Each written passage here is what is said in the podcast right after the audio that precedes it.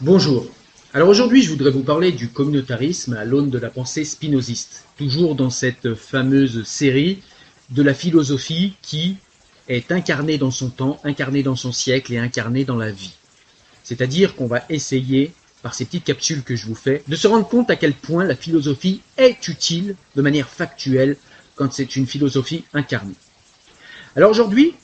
on va tout simplement essayer de voir en quoi Spinoza était un philosophe qui était contre le communautarisme et pour l'universalisme, et en l'occurrence l'universalisme républicain français. Alors à l'époque, Spinoza ne défendait pas du tout le modèle français. La France, et c'est un fait, s'est approprié cet universalisme de la raison. Grâce à un grand penseur comme René Descartes, et grâce à un penseur comme Spinoza qui a repris et amélioré, voire contredit dans certains cas, les travaux de Descartes. Alors Spinoza était contre le principe communautaire des religions, et il nous le dit dans le traité des autorités théologiques et politiques, en nous expliquant que les Juifs n'ont jamais été un peuple élu, qu'il ne voit aucune trace de cette élection dans les Écritures saintes. Cette illusion a maintenu cette communauté juive, même sans nation, à l'intérieur même des nations. Donc Spinoza était un universaliste parce que selon lui, seule la raison est universelle.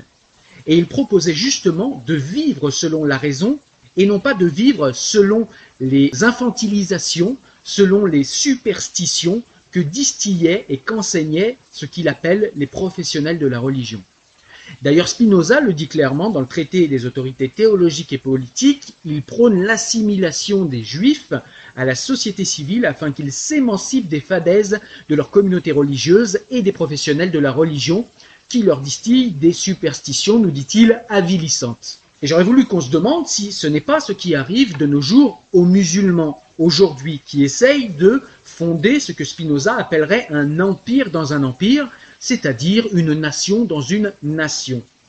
ce qui nous permet de pouvoir nous replier sur notre communauté, mais ce qui ne nous permet plus de vivre tous ensemble selon les mêmes lois, selon les mêmes règles, mais surtout selon ce qui nous est à tous universel, la conduite de la rationalité et la puissance de l'entendement, qui est pour Spinoza le seul moyen d'arriver à la connaissance et à l'amour de Dieu, et qui est le seul moyen d'arriver aux vertus et à la vie bonne. D'ailleurs, Spinoza nous dit clairement, et je vais le citer, Quant à leur longue dispersion, donc il parle des Juifs,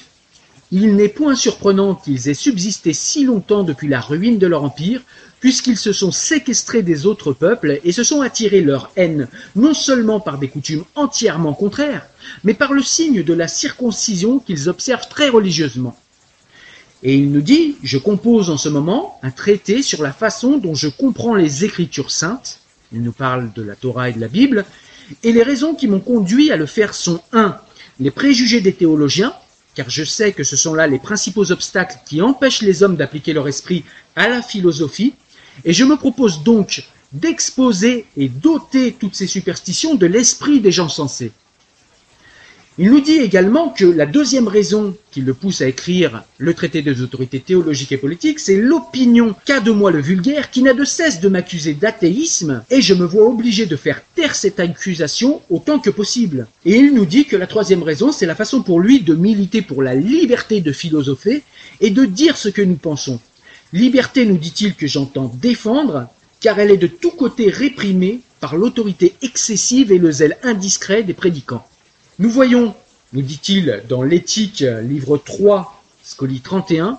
nous voyons ainsi que chacun, par nature, désire que les autres vivent selon sa propre constitution, mais comme tous désirent la même chose, tous se font également obstacle. Et parce que tous veulent être loués ou aimés par tous, ils se tiennent tous réciproquement en haine.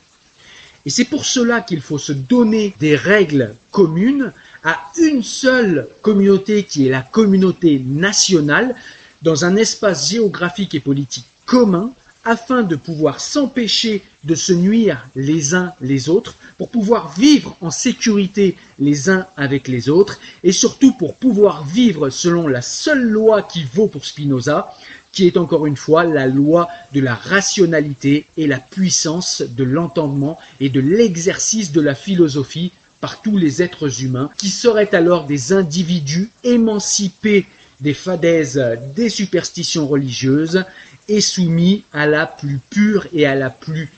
intéressante et intelligente des puissances dont l'être humain est doté pour le diriger vers la vertu, la connaissance intellectuelle de Dieu.